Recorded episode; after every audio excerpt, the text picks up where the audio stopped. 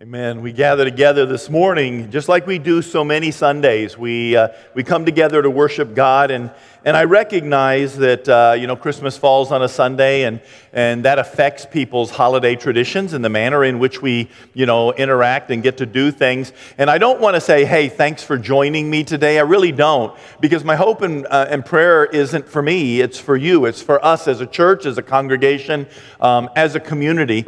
Um, it, it's it's the, the, the place where we say, as we gather together, we recognize that if two or three people gather together, God inhabits that. And we also recognize that the psalmist said that God inhabits the praises of his people. So as we come together, there, there can be an anticipation. And so, even in the midst of the opportunities that I hope you've had to get together and have meals together, to get together and open up presents, and maybe you're like, hey, keep it short. We haven't done that yet and we want to get home. I'm, I'm okay with that. Okay? I'm okay with that. I just hope that in the midst of all of the celebration, that there's a place for us to just stop and say, we do recognize that all of this is about Jesus, and not just in a manner in which, we say, Jesus, now let's get to Christmas, but Jesus, let's stop and have a prayer.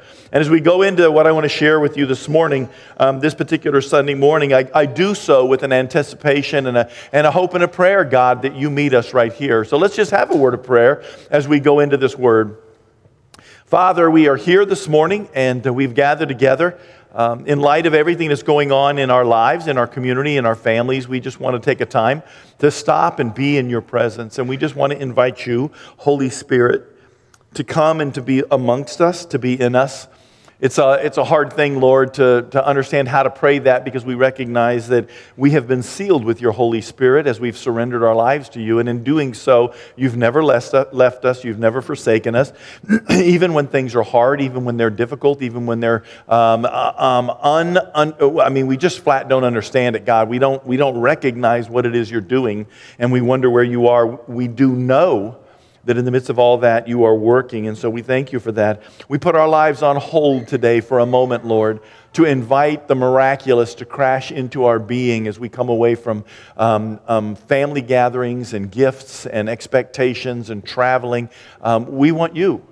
We are here, God, because we want you. And so we just say, Come, Holy Spirit. Come and be here with us today. And we thank you for that in Jesus' holy name. I do hope and pray um, that you have been enjoying this Christmas season. I know the staff worked very, very hard on having the Advent um, available to everybody online and in a book, and it appears to be something that was wonderful. And I hope you got the chance to uh, to stop and just invite God into your Christmas season. Today, I want to talk about something that really has a lot to do with uh, um, Christmas. I also um, am going to do like I did last night, and I'm going to use a very not traditional Christmas scripture in just a second. But I want to talk for a second about the idea that as the world is celebrating Jesus' birth, it didn't happen without people putting their lives on hold. And we don't always think about that actually taking place. You know, we, we say that we want God in our lives and we want this, but we still are going through life so, so fast that it's almost like God would have to cripple us to get us to sit still long enough for you and I to interact with God. And the Christmas story, whether it's Matthew or whether it's Luke, is, is absolutely birthed in people absolutely putting their lives on hold. It's uh, Elizabeth being told by the angel that she's going to give birth to John the Baptist, and she ends up putting her life on hold to raise him for however many years before he went off into ministry. It's Zechariah putting his life on hold and his voice on hold for a whole year until that baby finally came and he could speak again he was willing to stop and put his life on hold. We came in here, we put our lives on hold, our celebrations on hold. It's Mary putting her life on hold, her expectations on hold, her marriage on hold. It's her putting her reputation on hold. It's Joseph doing the exact same thing. He put his life on hold, and for however long, and we don't really know how long it was that Joseph was on the earth after Jesus was born, but he put his life on hold. We know he was around when Jesus was 12, but that's the last that we hear of him. The shepherds out in the fields at night put their lives on hold and left their flocks in a very, very, what we would say is probably irresponsible way, left, they left the least of the shepherds with the flock and said, You're in trouble if any of them run off. we recognize that Simeon, And Anna, as you continue to read the Christmas story, as Joseph and Mary go to the temple to do for baby Jesus, basically um, redeem him back from God so that they could raise him, okay, because God wants the firstborn. Um, and so uh, they went, and Anna and Simeon were there, and they had been there for years. They put their lives on hold. In essence, when you do the math, they gave up their lives to sit in the temple because they wanted to be there when God finally did something. And we don't often think about this, but Christmas happens and our lives are richer because God put himself on hold. You say, What? God put himself on hold? Yeah, he did. God was willing to put things on hold, not that we don't recognize that God knew all things from the beginning, um, but God put things on hold. Um, when we think about this, it, it feels like a theological misnomer but the fact of the matter is, God got off his throne in the person of Jesus Christ and came to earth.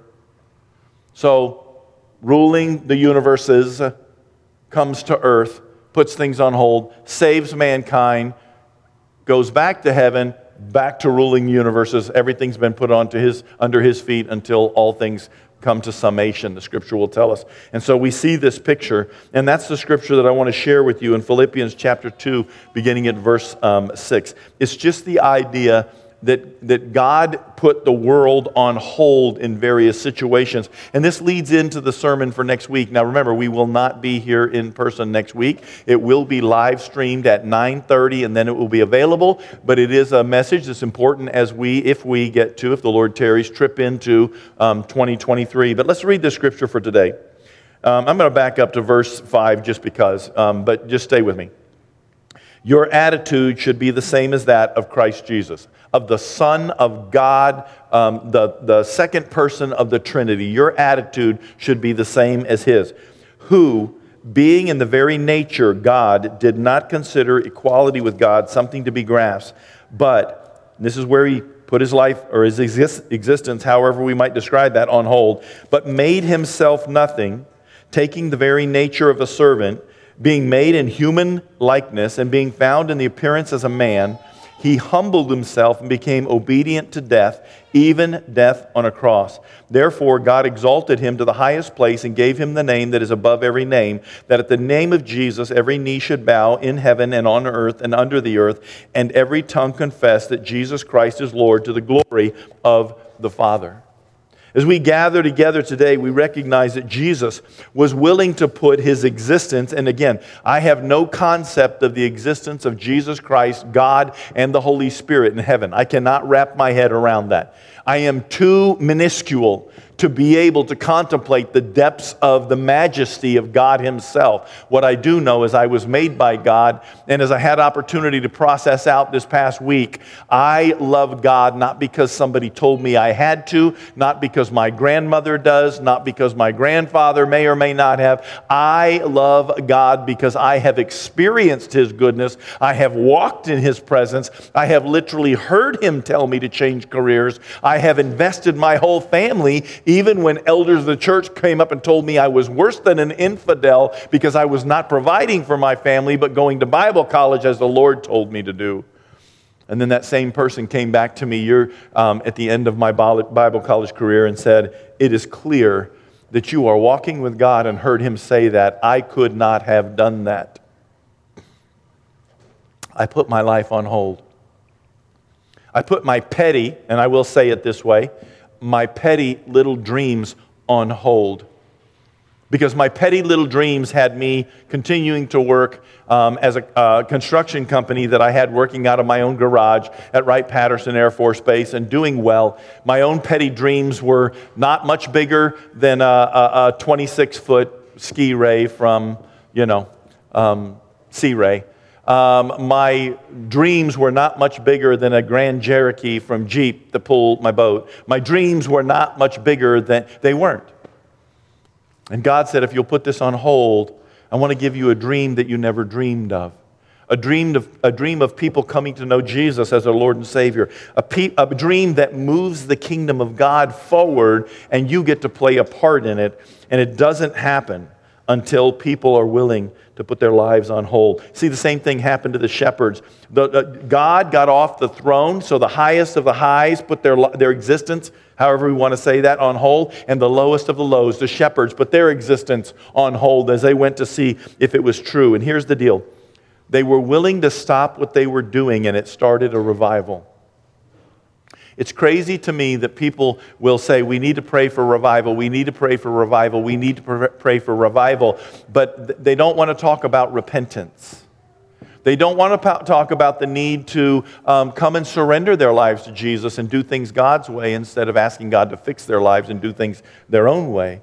See, there's, there's so much going on that stops us from embracing a revival. What happens is when we embrace the sacred and we see who we really are in His presence, it's at that moment that, like the shepherds were willing to bow down, like the Magi were willing to bow down, like, like anybody else that came into the presence of God and had something miraculous happen, we bow down and we say, Whoa, who am I that I'm in the presence of the sacred? I am, as Isaiah said, a filthy human being, and the words of my mouth are filthy. Wow. We've talked about Mary and Joseph. We talked about how often we miss God because we are too, too busy. Um, or in order to find God, we don't talk about enough. We need to put our lives on hold. Jesus often said over and over and over again, Come, follow me. And it's crazy to me. And, I, and, seriously, one of my early studies as a pastor was just going through the Gospels and seeing how many times the scripture said, and immediately they followed him. It wasn't a long search, but it was one of those things that when the Lord comes and says to you, hey, I want you to do this, it's that we would be a people like, like the, the disciple that immediately followed him. And I was thinking about that, and it's like, fishermen immediately pulled their boats up on the shore and immediately left their boats and followed, put their lives on hold. Tax collectors sitting at the table, chief tax collectors with little baby tax collectors around him collecting taxes, okay? And Jesus walks by and says, Come and follow me. And he gets up and leaves the table. And we have no record that he scraped all the money into bags and brought the bags with him we recognize that over and over and over again, when God asked something of people, that immediately they got up. Sick people that got healed, and He said, Hey, go and do this. And immediately they had to go tell everybody what He did. Beggars that came and, and were willing to, to beg and, and spend their lives begging Christ for less than He had to give them. And yet, when he gave them and healed them, demon possessed people went and told people, put their lives on hold. Jews and Greeks, Paul, Timothy, Luke, Silas, Barnabas, Lazarus, Mary, Martha, all of the people that we read stories about in the, ta- in, in the scripture immediately put their lives on hold in the presence of God so that they could embrace the sacred. And it happens when we let go of our expectations of God and we begin to recognize our relationship, our position, our uncleanness before God. In Christ, we have all of the righteousness in our relationship to God. But apart from that, there's that place where that sacred is what we're looking for. All of these people found the sacred after they began to seek and find. There's something about the idea of being reverent when you know you're in the presence of greatness. Um, I was raised Catholic. I'm not here to throw rocks at the Catholics. I just want to put that out there. I'm used to walking into a cathedral for Mass. Um, and there is something about walking into a Catholic cathedral. If you've never done it, I would encourage you to do it one time just because. But it was odd to me and kind of funny that after I got saved and, and um, surrendered my life to Jesus, went into the ministry, moved to Western Oklahoma from Ohio, put my life on hold, um, that uh, I had an elder board out there and we were going away for a retreat, a Friday and Saturday retreat and we had um, rented space in a Catholic um, retreat center. And so we went there, and, and, it looked like this. I believe this is St. Joseph's from uh, the downtown um, Oklahoma City. Um, the fact of the matter is, I mean, it's beautiful with all the lights coming in, but it was like, uh, I don't know, January, 6 o'clock at night. The windows were dark. So it was pretty ominous walking in there. And I walked in there because I had not been in a cathedral in a long time. So I opened up the door during a free time, and I walked in there, and I was just looking around and I was saying, wow, to myself, this is absolutely beautiful. There's just something sacred feeling about walking in there. And this is the funny part. When you know you're in the presence of the sacred, when, you're, when you feel like wherever you are is sacred, it literally does something to you. It's like when you're singing a song that MJ and the worship team is leading us in, and suddenly you get to a part that for no reason whatsoever, other than what you're going through, feels sacred to you, and you start bawling and crying, and you don't know why. So I'm standing in that cathedral right there on that red carpet, and all of a sudden, four or five of my elders walked in, and they walk up to me and they said, What are you doing in here? And I said, Well, I'm standing here looking, and they're, they're like, Shh. And so I, I looked at them and I said, Why are you whispering? And they all kind of looked at me and said, We don't know. to the man. There's something about being in the presence of the sacred that makes us aware that we don't belong here except for the blood of Jesus Christ that welcomes us home. And in that moment, recognizing what Christ has done for us is the time when we need to understand God is saying to you and I, go about your life, but can you put your life on hold? So I would ask you a, question this morning as we have a reasonably normal service, uh, but on Christmas morning. Those of us that say that we follow Jesus the Christ, and I don't expect any of you to be perfect, we're all doing the best we can. Our feet are pointed toward the cross. When we fail, we get back up and keep trying. But here's the deal Can God ask you to put your life on hold? Can He ask? Can He ask that of you? The way we have read the Christmas story in the Advent book and over and over again from this stage all December can God ask you to put your life on hold? Now, I'm not saying, can God ask you to go on a two year journey with $50,000 and just try to find a Christ and throw the money at somebody's feet? That's, that's not what I'm saying. What I'm saying is, can He ask you to put your life on hold at work for 15 or 20 minutes to share your story with a work person, a workmate? Can He ask you to put your life on hold as you're headed to work and you see somebody broke down on the side of the road? Or are you running so tight that you don't have time for that? Can you pull over? Can God ask you for some of your time and you pull over? And when somebody says to you, Thank you for pulling over, because you know how they are 50,000 people drove past me, but you pulled over, they'll say, But thank you. And can you say, I pulled over because Jesus wants me to give you some of my time to help you in your situation, and then let it go? just so that they can believe that God interacted with them through you. Christianity and Christmas, Easter and the resurrection will always, always, always be about you hearing God and putting your life on hold, putting your finances on hold, putting your career on hold, putting your college on hold. And some, for some of you, putting your college on hold, don't, don't leave here and say, hey, mom, Pastor Joe said I don't have to go to college anymore, so I'm not going. I'm going to get a good job at Chick fil A because they pay and I really like what's going on in Richmond at Chick fil A. Okay, that's not what I'm saying. Putting your college on hold might look like you going to college, but you're doing it now with the, with the purpose of reaching fellow students at the college while you're getting your degree. The idea of putting your life on hold doesn't mean you have to change careers, but it means you're willing to change careers. Let me just ask you a quick question, really quick. Right now, if you're familiar with your 401k, and, and I hate when I walk into a church and they're talking about money, so just, just know that I'm not asking you for your money. I'm just reaching out to something that is so important to human beings because we are greedy.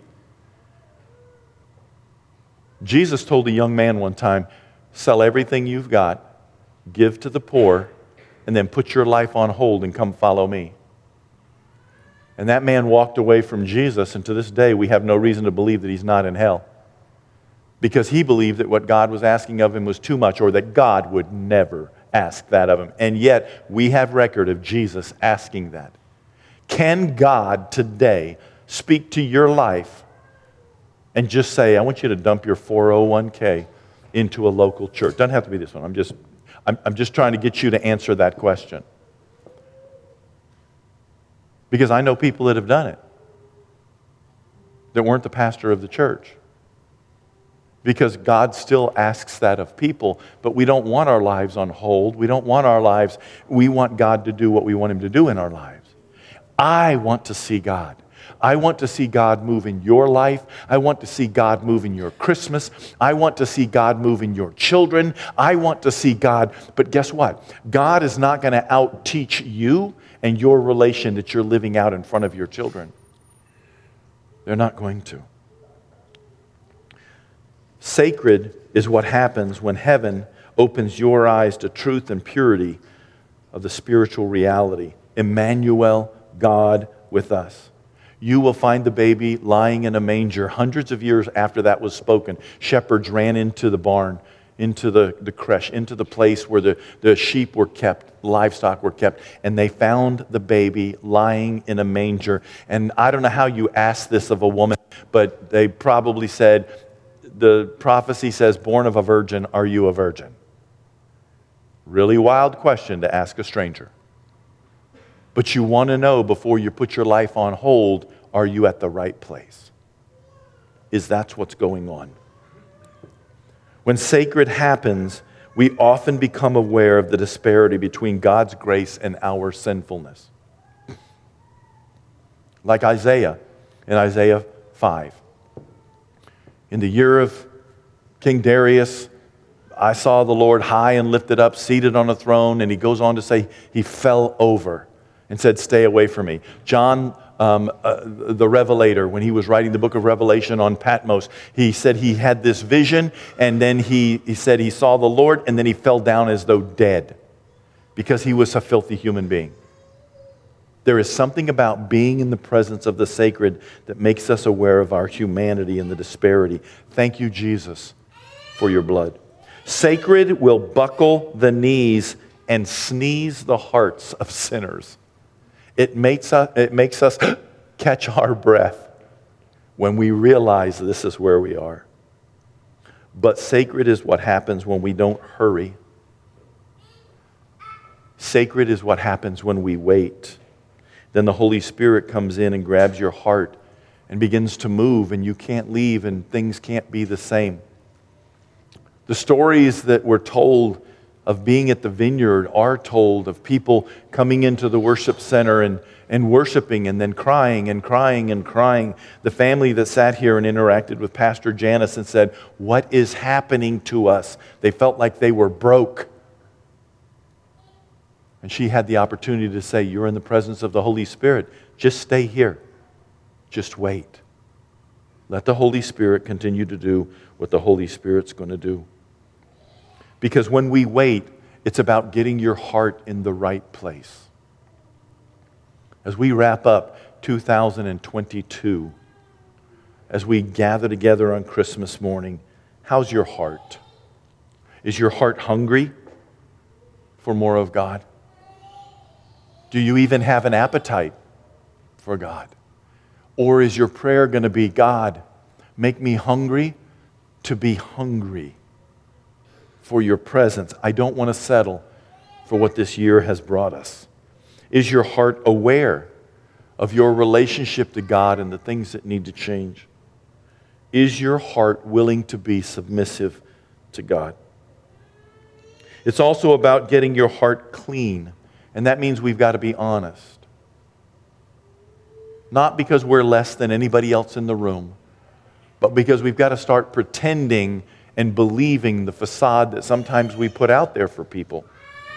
We've got to be willing to be repentant if we want to see revival.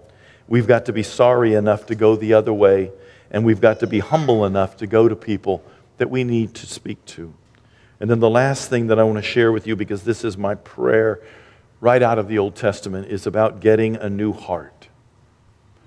The Lord said, I will take from you a heart of stone and I will give you a heart of flesh. Our God is a, a, heart specialist. And I believe that God wants to do that for you. We can bow up like Job.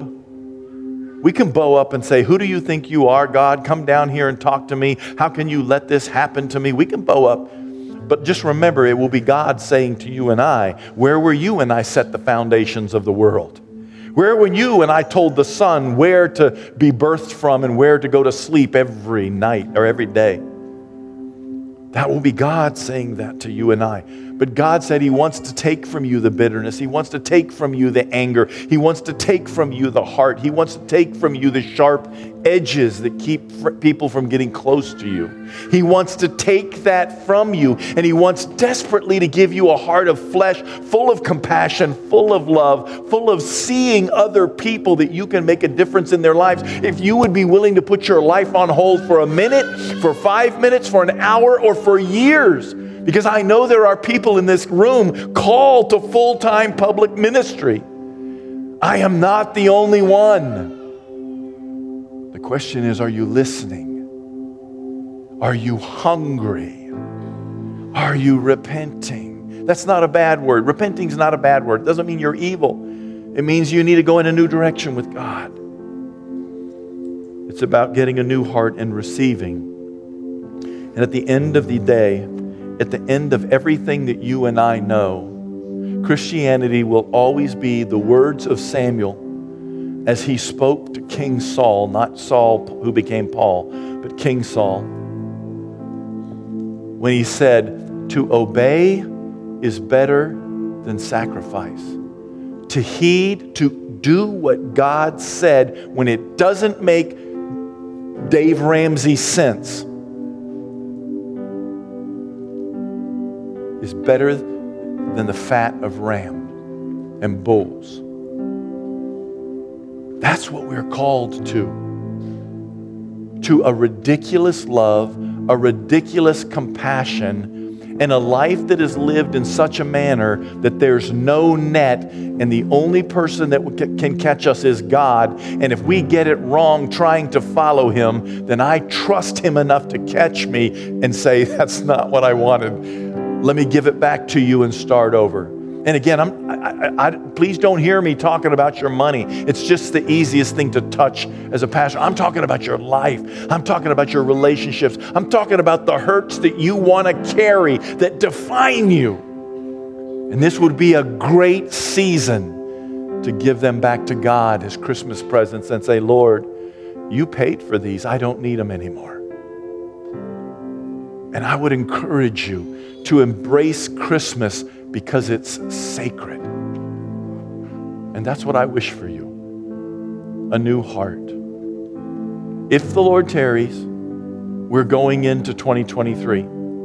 If the Lord tarries, there'll be some changes around here. Some of you are starting to feel them already. I believe that God is saying it's time to take the next step. It's time to begin to move forward. It's time to get in line. It's time to seek me with all of your heart, and then I'll be found by you. That's where we need to be. But that plays out in relationship around us. And I want to encourage you in that. God wants to give you Christmas today. We don't have plans for a, prayer team up here, but I want to pray for you before we go. I want to give you your Christmas back now. You've put it on hold to be here in the presence of God. And my prayer is that God has challenged you and, and that you're wrestling with something like, whoa, Pastor Joe, you're right. Or you're wrestling with somebody you saying, why did I come in here? I'm not listening to you anymore. But you're going to think about it forever. So let's pray. God, as we come before you, it's your word, not mine. I simply read it and try to understand it. My goal isn't to interpret it as much as it is to make an application to today. And God, I prayed and prayed and prayed. And your word says if we lack wisdom, we should pray and pray and pray and ask you, and you'll give it to us without shaming us. And so I've done it. God, I have fulfilled what you asked me to do in 2022 to the best of my ability. Because I want to see these people's lives changed. I want to see relationships born, relationships strengthened, relationships as an example to people around us. I want to see people chasing after you, encouraged by you, empowered by you, and sacrificing to you. That you might be glorified and people might think we're the dumbest people in the community because we're willing to do the ridiculous, to embrace the sacred. So, whether we're shepherds here today, Lord, or kings in a palace, whether we're shop owners, oh Lord God, or whether we're just craftsmen, I just ask and pray, Holy Spirit, that you would come. You said, Jesus, you said that if we would but ask our Father, that there would be an outpouring of your Holy Spirit. God, I'm not looking for the supernatural. I'm just looking for your presence in the everyday. And this Christmas, Lord, we want to say thank you. And we're waiting. Thank you, Lord. And we're waiting. Come and tell us. Come and send us. Come and ask of us. Come and give to us. Come and rebuild. Come and restore. Come and do the things that you did in days gone by that we might run out of this place, God. Tell people, behold, the one who loves us is here. We thank you for this in Jesus' blessed and holy name.